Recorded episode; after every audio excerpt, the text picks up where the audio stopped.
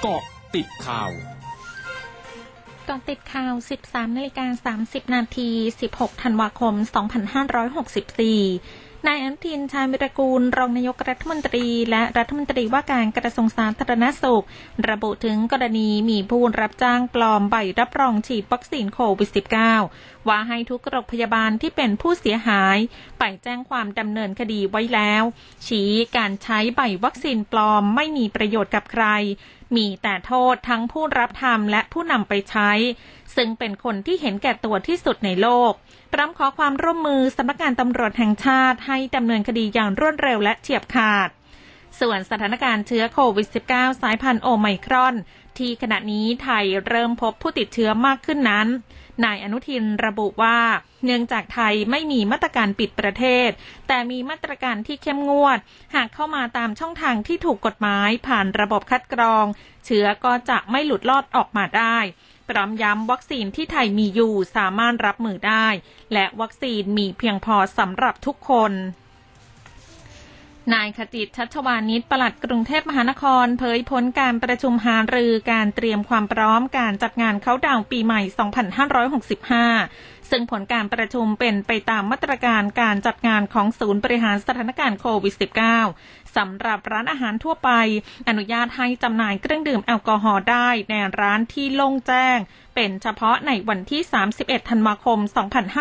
2564 ถึงเวลา 1 นาฬิกาของวันที่ 1 มกราคม 2565สำหรับร้านที่ได้เครื่องหมายชาพัดสามารถจำหน่ายเครื่องดื่มแอลกอฮอล์ในร้านได้ตามปกติถึงเวลา 23 นาฬิกา อย่างไรก็ตามกรุงเทพมหานครต้องรอประกาศอย่างเป็นทางการก่อน จึงจะมีการดำเนินการตามประกาศต่อไป นายอายุสินทบพันธ์อธิบดีกรมรัชทัณฑ์เผย ที่ประชุมคณะอนุกรรมการสามัญประจำกรมรัชทัณฑ์มีมติลงโทษไล่ออกสี่ข้าราชการที่กระทำผิดวินัยสองกรณี คือกรณีทุจริตต่อหน้าที่ เรียกรับผลประโยชน์จากผู้ต้องขังหรือญาติผู้ต้องขังโดยเจ้าหน้าที่รายนี้ได้รับมอบหมายให้ปฏิบัติหน้าที่ด้านการพักการลงโทษ แต่อาศัยตำแหน่งหน้าที่ราชการเรียกรับผลประโยชน์จากผู้ต้องขังและญาติ เพื่อเป็นค่าตอบแทนในการอำนวยความสะดวกให้กับผู้ต้องขัง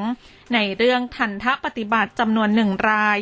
และกรณีประพฤติชั่วอย่างร้ายแรง โดยร่วมกันทำร้ายผู้ต้องขังเป็นเหตุให้ผู้ต้องขังได้รับบาดเจ็บสาหัส และเสียชีวิตจำนวนสามราย นายเรืองไกรลีกิจวัฒนะสมาชิกพักพลังประชารัฐเผย วันนี้ได้ส่งคำร้องไปทางไปรษณีย์ EMS เพื่อขอให้คณะกรรมการป้องกันและปราบปรามการทุจริตแห่งชาติ หรือปปช ตรวจสอบนายมงคลกิจ สุขสินธารานนท์สสบัญชีรายชื่อ และหัวหน้าพักไทยศรีวิไล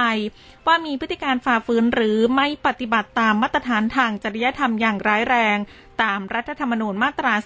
234 วงเล็บหนึ่งหรือไม่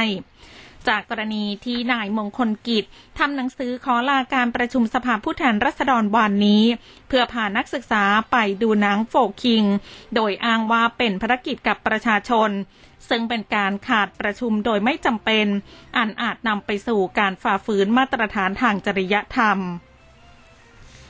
นายแพทย์เทียระบรรัตนารัฐคณะแพทยศาสตร์ จุฬาลงกรณ์มหาวิทยาลัย โพสต์เฟซบุ๊กแนะคนไทยเตรียมพร้อมรับมือโรคโควิด -19 สายพันธุ์โอไมครอนอย่างมีสติสำหรับประชาชนควรไปรับวัคซีนเข็มกระตุ้น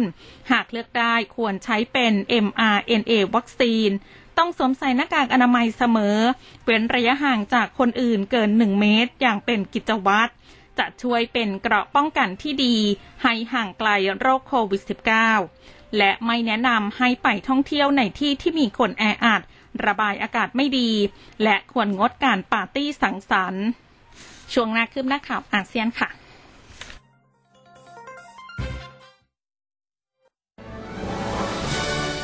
100.5 คืบหน้าอาเซียน นายบูดีกูนาดีซาดิคิน รัฐมนตรีกระทรวงสาธารณสุขอินโดนีเซียเผยวันนี้ พบผู้ติดเชื้อไวรัสโควิด -19 สายพันธุ์โอไมครอนรายแรกของอินโดนีเซีย โดยผู้ติดเชื้อเป็นลูกจ้างโรงพยาบาลแห่งหนึ่งในกรุงจาการ์ตา และไม่มีประวัติเดินทางไปต่างประเทศ ถูกตรวจพบว่าติดเชื้อเมื่อวานนี้ ขณะเดียวกันพบผู้มีอาการต้องสงสัยติดเชื้อโควิด -19 สายพันธุ์โอไมครอนอีก 5 รายนายแครีจามาลุดดิน รัฐมนตรีกระทรวงสาธารณสุขมาเลเซียเผยวันนี้ พบผู้ติดเชื้อไวรัสโควิด -19 สายพันธุ์โอไมครอนเพิ่มเป็นรายที่สองของมาเลเซีย โดยผู้ติดเชื้อเป็นเด็กหญิงวัย 8 ขวบ เดินทางพร้อมมารดาและพี่น้อง จากไนจีเรียถึงมาเลเซียวันที่ 5 ธันวาคม หลังจากแวะเปลี่ยนเครื่องที่กรุงโดฮาของกาตาร์ กระทรวงทรัพยากรน้ำและอุตุนิยมวิทยากัมพูชาคาดการว่าตั้งแต่วันนี้จนถึงวันที่ 22 ธันวาคมนี้ กัมพูชาจะมีอากาศหนาวเย็นลงอย่างต่อเนื่อง เนื่องจากได้รับผลกระทบจากหย่อมความกดอากาศต่ำจากจีน และมรสุมตะวันออกเฉียงเหนือขณะเดียวกันอาจรู้สึกถึงผลกระทบจากไต้ฝุ่นไร ที่พัดผ่านฟิลิปปินส์เข้าทะเลจีนใต้ ทั้งหมดคือเกาะติดข่าวในช่วงนี้ สุพิชยาทาพันรายงานค่ะ